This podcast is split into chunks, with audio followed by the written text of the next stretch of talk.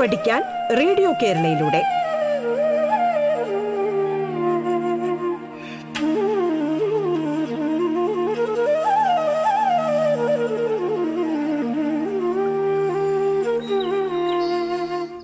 പാഠത്തിന്റെ ഇന്നത്തെ അധ്യായത്തിൽ ഞാൻ ശ്രീധു തിരുവനന്തപുരം ജില്ലയിലെ സർവോദയ സ്കൂളിലെ സാമൂഹിക ശാസ്ത്രം അധ്യാപികയാണ്. കഴിഞ്ഞ ക്ലാസ്സിൽ നിങ്ങൾക്ക് സാമൂഹിക ശാസ്ത്രം വിഷയത്തിലെ പ്രകൃതിയുടെ കൈകളാൽ എന്ന പാഠഭാഗം കൈകാര്യം ചെയ്തിരുന്നു. അപ്പോൾ ഇന്നതിന്റെ തുടർച്ച എന്താണെന്ന് നമുക്ക് നോക്കാം. അപ്പോൾ കഴിഞ്ഞ ക്ലാസ്സിൽ നമ്മൾ എന്തൊക്കെയാണ് ചർച്ച ചെയ്തതെന്ന് കൂട്ടുകാർ ഓർമ്മിക്കുന്നുണ്ട് എന്ന് കരുതുന്നു. എന്തൊക്കെയായിരുന്നു? അതെ വൈവിധ്യമാർന്ന ഭൂരൂപങ്ങൾ അല്ലേ? എന്തൊക്കെയാണെന്നാണ് നമ്മൾ നോക്കിയത്. അതിന് കാരണങ്ങളാകുന്ന ശക്തികൾ എന്താണ് ആ ഭൂരൂപങ്ങൾ ഓരോന്നിന്റെയും സവിശേഷതകൾ എന്തൊക്കെയാണ്? സവിശേഷതകൾ നമ്മൾ നോക്കിയിട്ടില്ല. എന്നാലും അതൊക്കെ നമ്മൾ ഈ പാഠഭാഗത്ത് നോക്കും എന്ന് പറഞ്ഞിട്ടുണ്ടായിരുന്നു. പിന്നെ നമ്മൾ ചർച്ച ചെയ്തത് ഇതുപോലെയുള്ള ഭൂരൂപങ്ങൾ ഉണ്ടാകാൻ സഹായിക്കുന്ന ചില ശക്തികളുണ്ട്. അവയെ നമ്മൾ ബാഹ്യശക്തികളെന്നും ആന്തരിക ശക്തികളെന്നും പറയുന്നുണ്ട്. External forces and internal forces അല്ലെങ്കിൽ എൻഡോജനറ്റിക് ആൻഡ് എക്സോജനറ്റിക് ഫോഴ്സസ് പിന്നെ എന്താണ് ജിയോമോർഫിക് പ്രോസസ്സ് എന്ന് നമ്മൾ നോക്കി. ഭൂരൂപങ്ങൾ ഉണ്ടാകുന്നതിനും സഹായിക്കുന്ന ചില പ്രക്രിയകളെയാണ് ഭൂരൂപീകരണ പ്രക്രിയകൾ അല്ലെങ്കിൽ ജിയോമോർഫിക് പ്രോസസ്സ് എന്ന് പറയുന്നത്. അവ പ്രധാനമായും ഭൂമിയുടെ ഉപരിതലത്തിൽ കാണുന്ന ശക്തികളായ നദി കാറ്റ് ഹിമാനികൾ തിരമാലകൾ ഇവയൊക്കെയാണ്. പിന്നെ എന്താണ് ജിയോമോർഫിക് ഏജൻസ്. ഇവ തന്നെയാണ് ഈ പറയുന്ന നദി കാറ്റ് ഹിമാനികൾ ഒക്കെ തന്നെയാണ് നമ്മൾ ജിയോമോർഫിക് ഏജൻസ് അല്ലെങ്കിൽ ഭൂരൂപീകരണ സഹായികളെന്ന് പറയുന്നത്. രണ്ട് പുതിയ പദം നമ്മൾ കണ്ടിരുന്നു. ഹിമാനികൾ ഭൂരൂപീകരണ ശാസ്ത്രം. ഹിമാനികൾ എന്താണെന്ന് ഒന്നുകൂടെ ഓർമ്മിപ്പിക്കുന്നു. മഞ്ഞ് മൂടിക്കിടക്കുന്ന പർവതങ്ങളിൽ നിന്നും പാളികളായി ഇളകി മാറി വരുന്ന ഭീമാകാരങ്ങളായ മഞ്ഞുകട്ടകളെയാണ് നമ്മൾ ഹിമാനികളെന്ന് പറയുന്നത് അവ ചലിക്കുന്നവയുമാണ്. എന്നെ എന്താണ് ഭൂമി രൂപ ഭൂരൂപീകരണ ശാസ്ത്രം ജിയോമോർഫോളജി അതും പറഞ്ഞു. ഭൂരൂപി ഭൂമിയിലെ പല പല രൂപങ്ങൾ ഉണ്ടാകുന്നതിനും അവയൊക്കെ മാറ്റം സംഭവിക്കുന്നതിനെയും കുറിച്ച് പഠിക്കുന്ന ശാസ്ത്രമാണ് അല്ലെങ്കിൽ ശാസ്ത്രശാഖയാണ് നമ്മൾ ജിയോമോർഫോളജി എന്ന് പറയുന്നത് അല്ലെങ്കിൽ ഭൂരൂപീകരണ ശാസ്ത്രം എന്ന് പറയുന്നത്. ഇത്രയുമാണ് നമ്മൾ കഴിഞ്ഞ ക്ലാസ്സിൽ ചർച്ച ചെയ്തത്. ഇനി നമുക്കതിന്റെ തുടർച്ച എന്താണെന്ന് പരിശോധിക്കാം. അപ്പോൾ പാഠപുസ്തകത്തിൽ ഒരു ചിത്രം കൊടുത്തിട്ടുണ്ട്. ഈ ചിത്രം എന്താണെന്ന് നിങ്ങൾക്ക് മനസ്സിലായോ? ആ അതെ. ഈ ചിത്രത്തിൽ എന്താ കാണിച്ചിരിക്കുന്നത് ഒരു ചരിഞ്ഞ പ്രദേശത്തെയാണ് കാണിച്ചിരിക്കുന്നത് അല്ലേ? ഒരു ചരിഞ്ഞ പ്രദേശത്തെ കാണിക്കുന്നുണ്ട്. അതിൽ എഴുതിയിട്ടുള്ളത് ഇളകിയ വസ്തുക്കളെ നീക്കിക്കൊണ്ടു പോകുന്നു താഴ്ന്ന പ്രദേശങ്ങളിൽ നിക്ഷേപിക്കപ്പെടുന്നു. അപ്പം നമ്മൾ ഒരു കാര്യം കൂടി ചർച്ച ചെയ്തു. നമ്മുടെ ഭൂമി എന്ന് പറയുന്നത് ഒരു ഡൈനാമിക് പ്ലാനറ്റാണ് അല്ലെങ്കിൽ ചലനാത്മകമായ ഒരു ഗ്രഹമാണ്.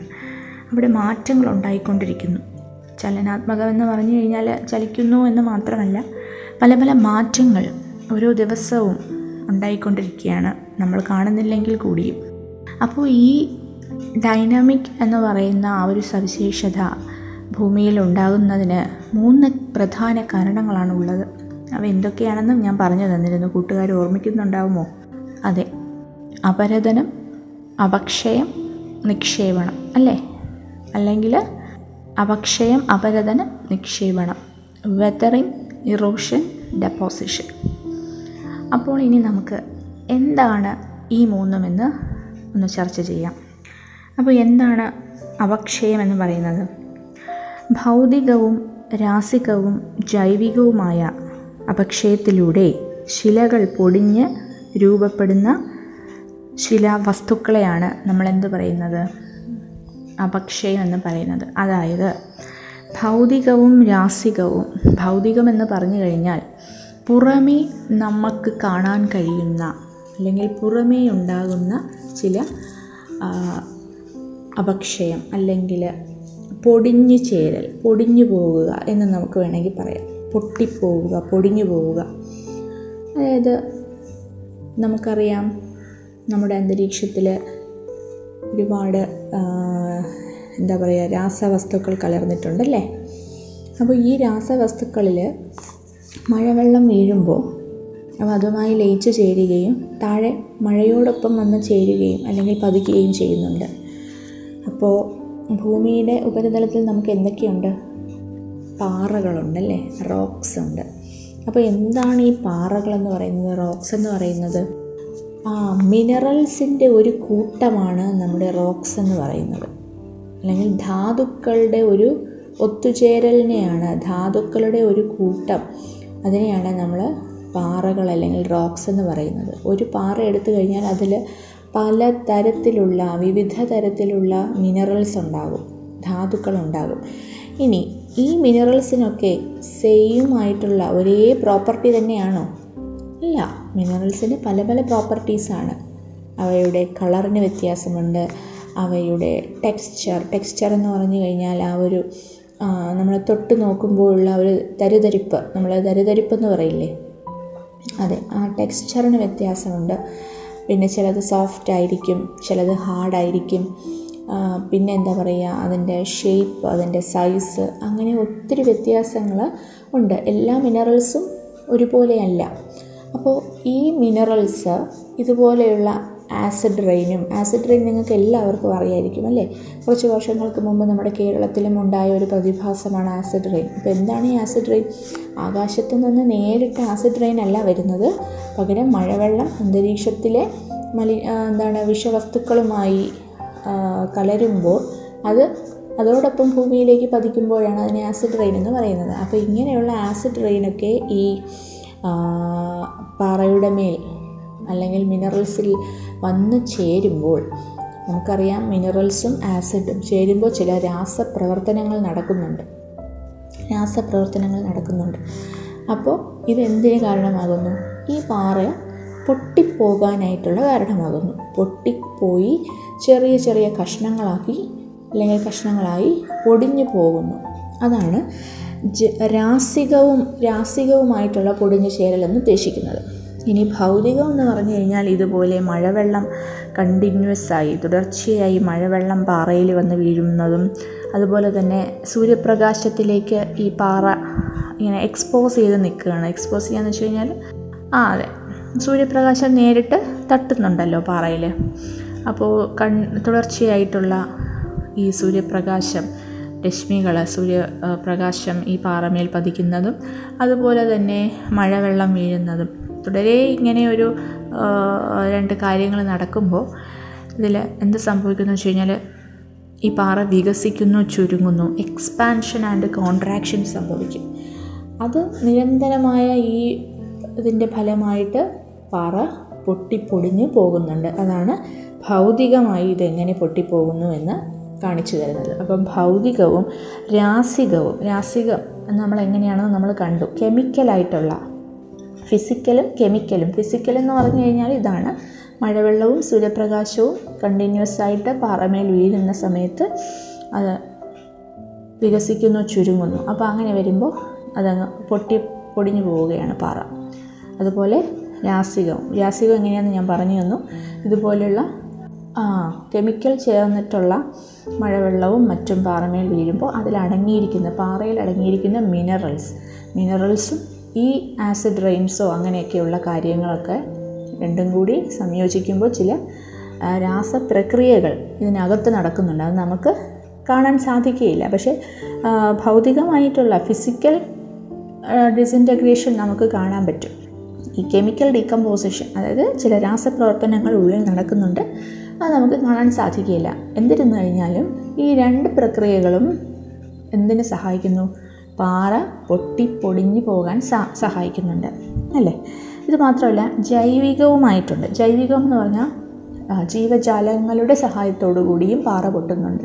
ചില മൈക്രോ ഓർഗാനിസംസ് വണ്ട് മൈക്രോ ഓർഗാനിസംസും അതുപോലെ തന്നെ ചെറിയ ചെറിയ പ്രാണികൾ ഇൻസെക്ട്സ് വണ്ടൊക്കെ ചിലപ്പോൾ തുളച്ച് കയറുന്നുണ്ട്. പിന്നെ അതുപോലെ തന്നെ നിങ്ങൾ പല സ്ഥലത്തും കണ്ടിട്ടുണ്ടാവാം ഈ മരങ്ങളുടെ വേര് ഈ പാറയിലേക്ക് എന്താണ് സ്പ്രെഡ് ചെയ്ത് അല്ലേ? പാറയുടെ ഇട ഇടയിലൊക്കെ ഈ മരങ്ങളുടെ വേര് നിൽക്കുന്നത്.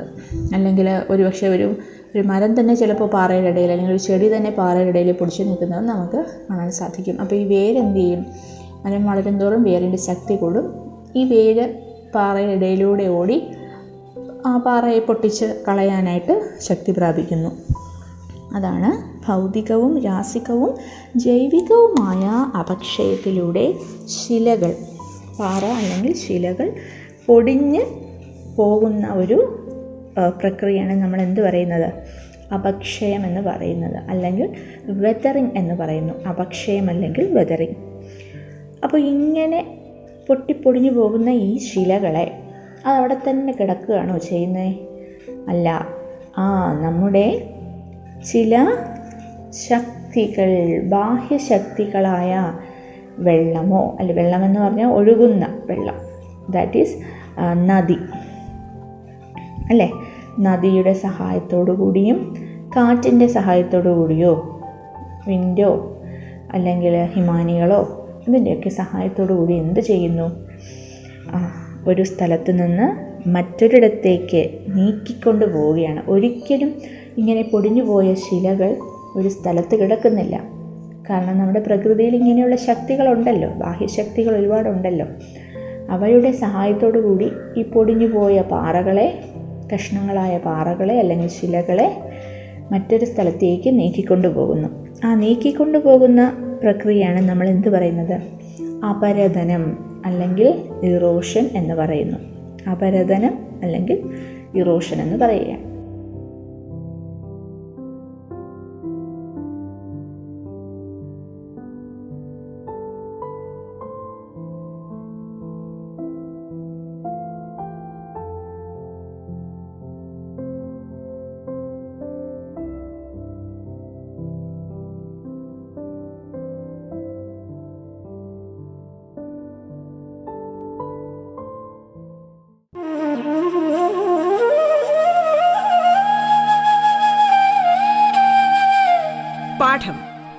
പഠിക്കാൻ റേഡിയോ കേരളയിലൂടെ. പാഠത്തിൽ ഇനി ഇടവേള.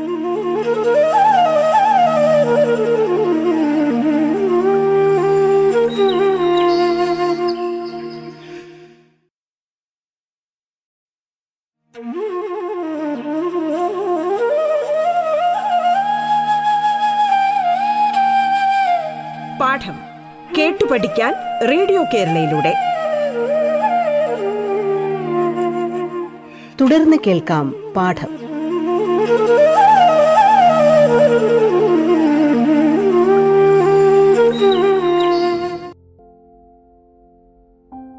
ഇനി എപ്പോഴും ഇങ്ങനെ നീക്കിക്കൊണ്ടേ പൊയ്ക്കൊണ്ടിരിക്കുമോ? ഇല്ല. പറ്റിയ ഒരു സ്ഥലം കണ്ടു കഴിഞ്ഞാൽ എന്തു ചെയ്യും? ആ ഇവയങ്ങ് നിക്ഷേപിക്കും അല്ലേ? അത് എല്ലാ സ്ഥലത്തും അല്ലെങ്കിൽ എല്ലാ പ്രദേശങ്ങളിലും ഈ നിക്ഷേപണം നടക്കില്ല. നിക്ഷേപണം നടക്കുന്ന പ്രത്യേക സ്ഥലങ്ങളുണ്ട്. പ്രധാനമായും എവിടെയായിരിക്കും നിക്ഷേപണം നടക്കുന്നത്? അതായത് ചെരിഞ്ഞ പ്രദേശത്തായിരിക്കുമോ? അതോ സമതലങ്ങളിലായിരിക്കുമോ? അല്ലെങ്കിൽ താഴ്ന്ന പ്രദേശത്തായിരിക്കുമോ? അതെ തീർച്ചയായും താഴ്ന്ന പ്രദേശങ്ങളിലോ സമതലങ്ങളിലോ ഒക്കെയാണ് നിക്ഷേപണം നടക്കുന്നത്. കാരണം ചരിഞ്ഞ പ്രദേശത്ത് ഒരിക്കലും നിക്ഷേപിക്കാൻ കഴിയുകയില്ല. കാരണം ഒരു നദി ഒരു നദി തന്നെ നിങ്ങൾ എടുത്തു നോക്കി. നദി ചരിഞ്ഞ പ്രദേശത്തൂടെ ഒഴുകുമ്പോൾ അവിടെ എങ്ങനെയാണ് നിക്ഷേപം നടക്കുന്നത് കാരണം വെള്ളം ഒഴുകിക്കൊണ്ടേയിരിക്കുകയല്ലേ? അപ്പോൾ എത്ര നിക്ഷേപിക്കാൻ ശ്രമിച്ചു കഴിഞ്ഞാൽ കൂടിയും ഈ ഒഴുകുന്ന വെള്ളം വീണ്ടും അതിനെ വഹിച്ചുകൊണ്ടേ പോവുകയാണ്. അപ്പോൾ താഴ്ന്ന പ്രദേശങ്ങളിലാണ് നിക്ഷേപണം നടക്കുന്നത്. അങ്ങനെ അപരതനവും അപക്ഷയവും നിക്ഷേപണവും കൂടി ചേരുമ്പോൾ നമ്മുടെ ഈ ഭൗമ ഉപരിതലത്തിൽ ഒരുപാട് വൈവിധ്യമാർന്ന ഭൂരൂപങ്ങൾ ഉണ്ടാകുകയാണ്.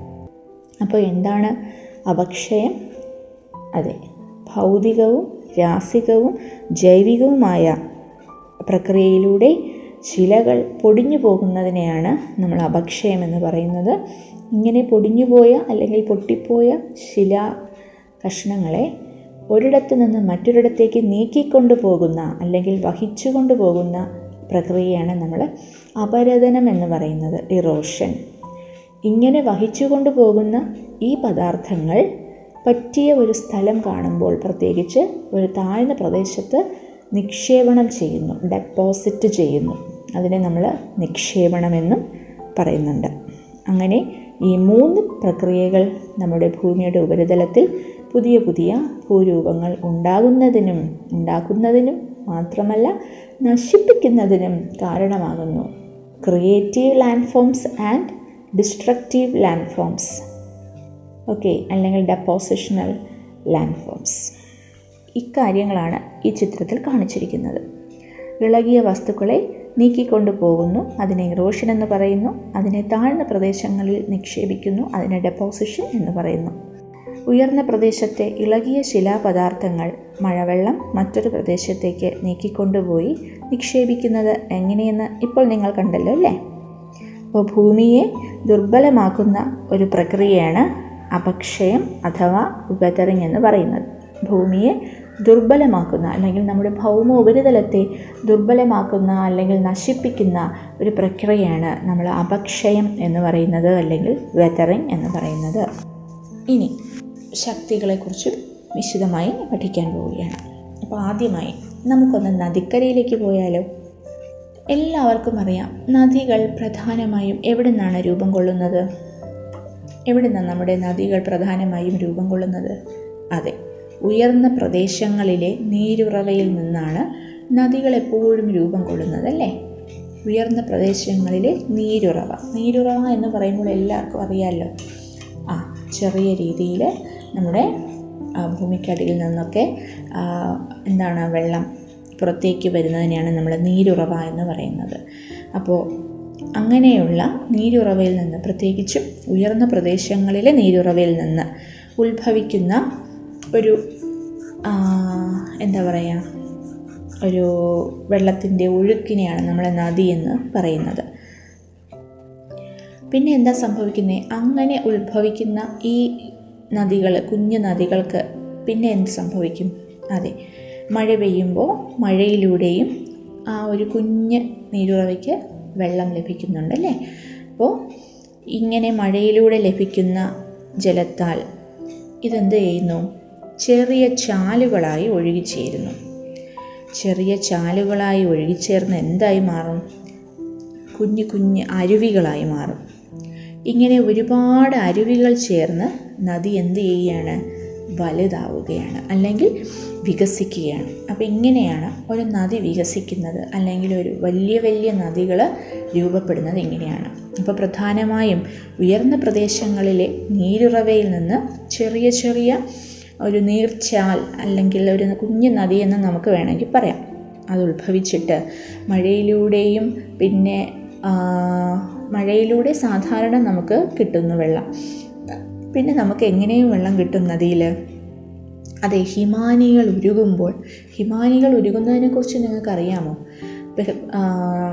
ചൂട് കൂടുന്ന സമയത്ത് നമ്മുടെ ഹിമാനികൾ ഉരുകാൻ തുടങ്ങും. ഹിമാനികൾ ഉരുങ്ങാൻ തുടങ്ങിക്കഴിഞ്ഞാൽ നദികളിലെ വെള്ളം വർദ്ധിക്കുന്നു. അല്ലേ? ഹിമാനികൾ എന്ന് പറഞ്ഞാൽ ഞാൻ പറഞ്ഞു. ഭീമാകാരങ്ങളായ മഞ്ഞു കഷ്ണങ്ങളാണ് മഞ്ഞു കട്ടകളാണ്. അപ്പോൾ അവ ഉരുകാൻ തുടങ്ങിയാൽ ലഭിക്കുന്ന വെള്ളത്തിന്റെ അളവ് നമുക്ക് ചിന്തിക്കാവുന്നതേ ഉള്ളൂ. അപ്പോൾ അങ്ങനെ ഹിമാനികൾ ഒഴുകുന്ന സ ഒഴുകുന്ന സമയത്ത് അതിൽ നിന്ന് ലഭിക്കുന്ന ജലവും പിന്നെ മഴയിലൂടെ ലഭിക്കുന്ന ജലത്താലും ഒക്കെയായി ഈ ചെറിയ ചെറിയ ചാലുകളായി ഒഴുകി ഒന്നു ചേർന്ന് അരുവികളായിട്ട് പിന്നെ ഒരുപാട് അരുവികൾ കൂടിച്ചേർന്ന് എന്തായി മാറുന്നു? നദി ഒരു വലിയ നദിയായി മാറുന്നു. വലിയ നദിയായിട്ട് വികസിക്കുകയും ചെയ്യുന്നു. ഇനി നമുക്ക് ഒരു നദി ഉത്ഭവിക്കുന്ന പ്രദേശത്തെ ഒരു പേരിൽ അറിയപ്പെടുന്നുണ്ട് അല്ലേ? അപ്പം നമ്മൾ വരുന്ന ഒരു സ്ഥലം ഒരു പേരിലല്ലേ അറിയപ്പെടുന്നത്. അതുപോലെ നദി എവിടെ നിന്നാണോ വരുന്നത് അതിന്റെ അതായത് അതെവിടെ നിന്നാണോ ഒറിജിൻ ചെയ്യുന്നത് അല്ലെങ്കിൽ ഉത്ഭവിക്കുന്നത് ആ പ്രദേശത്തെ നമ്മൾ പ്രഭവസ്ഥാനം എന്നാണ് പറയുന്നത്. പ്രഭവസ്ഥാനം അഥവാ സോഴ്സ് ഓഫ് എ റിവർ എന്നും പറയുന്നുണ്ട്. പ്രഭവം എന്ന് പറഞ്ഞാൽ ഉത്ഭവം. ഫോം ചെയ്യുന്നത് രൂപം കൊള്ളുന്നത്. അവയെ നമ്മൾ എന്തു പറയും? പ്രഭവസ്ഥാനം അല്ലെങ്കിൽ സോഴ്സ് എന്ന് പറയുന്നു. ഇനി ഇവ പോകുന്നു പിന്നെ ഒരു സ്ഥലത്ത് അവസാനിക്കുന്നു. എല്ലാ നദികളും എവിടെയാണ് ചെന്ന് ചേരുന്നത്? അതെ കടലിലോ സമുദ്രത്തിലോ ഒക്കെയാണ് നദികളെല്ലാം ചെന്ന് ചേരുന്നത്. അങ്ങനെ ചെന്ന് ചേരുന്നത് എവിടെയായിരിക്കും? അല്ലെങ്കിൽ ചെന്ന് ചേരുന്ന ആ ഒരു സ്ഥലത്തെയും നമ്മളൊരു പേരിലൂടെ പറയുന്നുണ്ട്. അതിനെ നദീമുഖം എന്നാണ് നമ്മൾ പറയുന്നത്. മൗത്ത് ഓഫ് എ റിവർ എന്ന് പറയുന്നു അല്ലെങ്കിൽ നദീമുഖം എന്ന് പറയുന്നു. നദീമുഖം. നദി എവിടെയാണോ കടലുമായി ചേരുന്നത് ഒരു നദി എവിടെയാണോ കടലുമായി ചേരുന്നത് അവയെ അല്ലെങ്കിൽ ആ സ്ഥാനത്തെ നമ്മൾ നദീമുഖം എന്ന് പറയുന്നു. എവിടെ നിന്നാണോ ഒരു നദി ഉത്ഭവിക്കുന്നത് അല്ലെങ്കിൽ തുടങ്ങുന്നത് അവയെ നമ്മൾ പ്രഭവസ്ഥാനം അല്ലെങ്കിൽ സോഴ്സ് എന്ന് പറയുന്നു. ഇനി ഉത്ഭവിക്കുന്ന സ്ഥലം മുതൽ നദീമുഖം വരെ ഒരുപാട് ദൂരം ഈ നദി സഞ്ചരിക്കുന്നുണ്ട് പിന്നിടുന്നുണ്ട് അല്ലേ അവയെയും നമ്മൾ പല പല ഘട്ടങ്ങളായിട്ട് തിരിക്കുന്നുണ്ട്. അത് നമുക്ക് എന്താണെന്ന് നോക്കാം. ഈ വരുന്ന ക്ലാസ്സിൽ എന്താണ് നദിയുടെ ഉത്ഭവസ്ഥാനം അല്ലെങ്കിൽ പ്രഭവസ്ഥാനം മുതൽ നദീമുഖം വരെയുള്ള ആ ഒരു സ്ഥലം അല്ലെങ്കിൽ ആ ഒരു ഘട്ടത്തെ എത്രയെത്ര ഘട്ടങ്ങളായിട്ട് തിരിക്കുന്നു എന്നുള്ളത് ഇനി വരുന്ന ക്ലാസ്സിൽ നോക്കാം.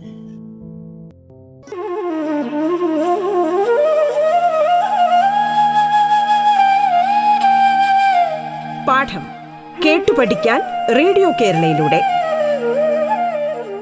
പാഠത്തിന്റെ ഇന്നത്തെ അധ്യായം പൂർണമാകുന്നു. ഇനി അടുത്ത ദിവസം കേൾക്കാം. നമസ്കാരം.